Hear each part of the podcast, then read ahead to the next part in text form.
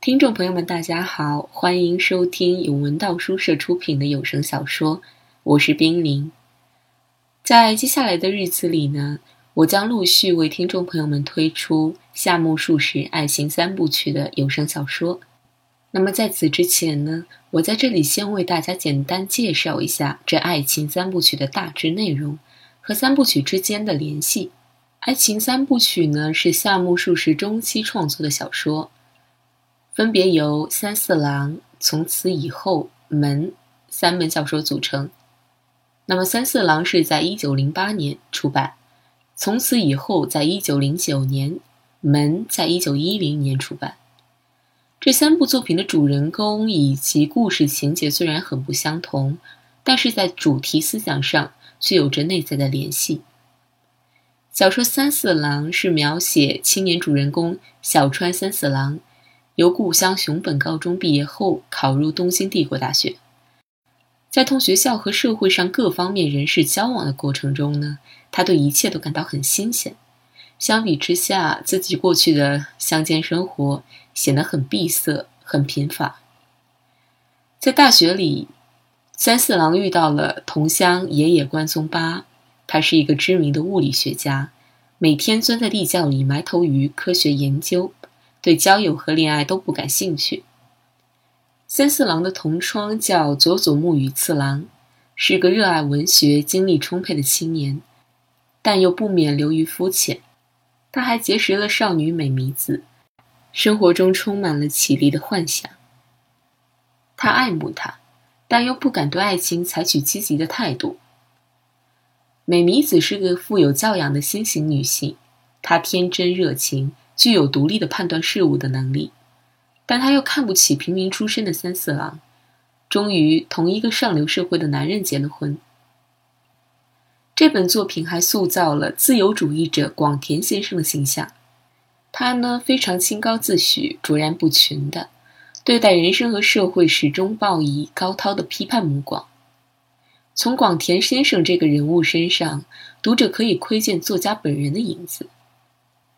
三四郎这本小说反映了日俄战争后日本资本主义大发展时期，资产阶级知识分子相对稳定的生活，以及他们在步入冷酷的社会现实之前那种犹豫不决的精神状态。第二部呢是从此以后这本小说，也有人叫它后来的事。这部小说的主人公长井代助是个无职业的高等游民。他头脑聪明，对资本主义社会抱有清醒的认识。他认为，在那样的社会里，职业只会使人堕落。他的朋友平冈本是个具有理想的实干家，但在现实面前累遭厄运，生活困顿，精神上一蹶不振。平冈有个妻子叫三千代，婚前原来是代助的女友。代助看到平冈很爱他，便成全了他们。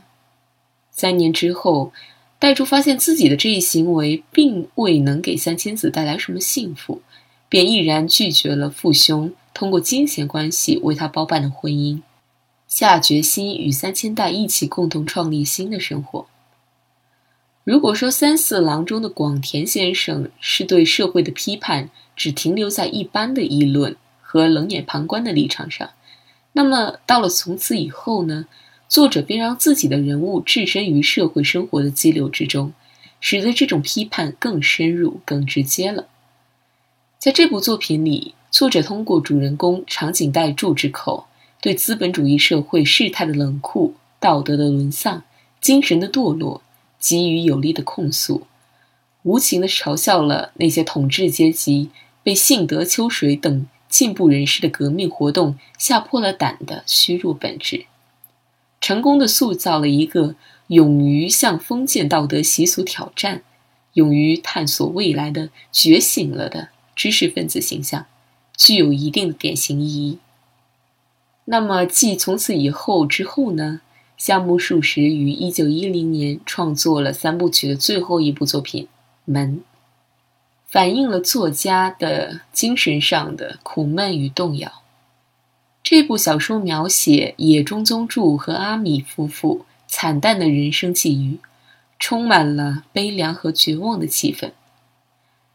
这一方面固然由于当时发生了大逆事件，这是一九一零年明治政府借口社会主义者幸德秋水等人对天皇图谋不轨，实行大逮捕，残酷镇压进步的民主力量，结果被杀二十余人，史称大逆事件，又称幸德秋水事件。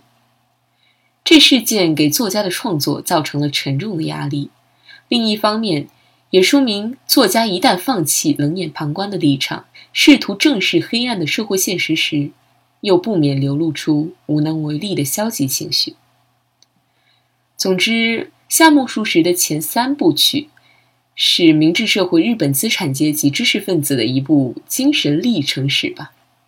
作者根据自己丰富的生活经验，通过细致的观察和深入的研究。把握了那个时代资产阶级知识分子的思想特征，生动地展现了他们各个生活的侧面，具体地反映了他们对理想的追求和幻灭的过程，具有撼人心弦的艺术力量，成为日本近代文苑中描写知识分子的典范。同时呢，由于作家的笔触过分，关于人物的心理刻画，缩小了观察社会生活的视野。妨碍了进一步解剖现实的深度和广度。再者，夏目漱石由于阶级出身和社会经历的制约，使得他对同时代的知识分子产生了偏爱。他的大部分作品着力描写知识分子的孤高性格和失意的心境，忽视了对广大劳动人民的注意和关心，致使一些作品带有悲观主义的色彩。尽管如此，夏目漱石毕竟不失为一位出色的现实主义作家。他在日本文学运动中担负着启蒙主义者的任务，对日本近代文学的形成和发展产生过重大的影响。这一点我们必须充分的给予肯定。对爱情三部曲的简介呢，就到这里结束了。敬请大家关注由文道书社出品、冰凌演播的。夏目漱石爱情三部曲。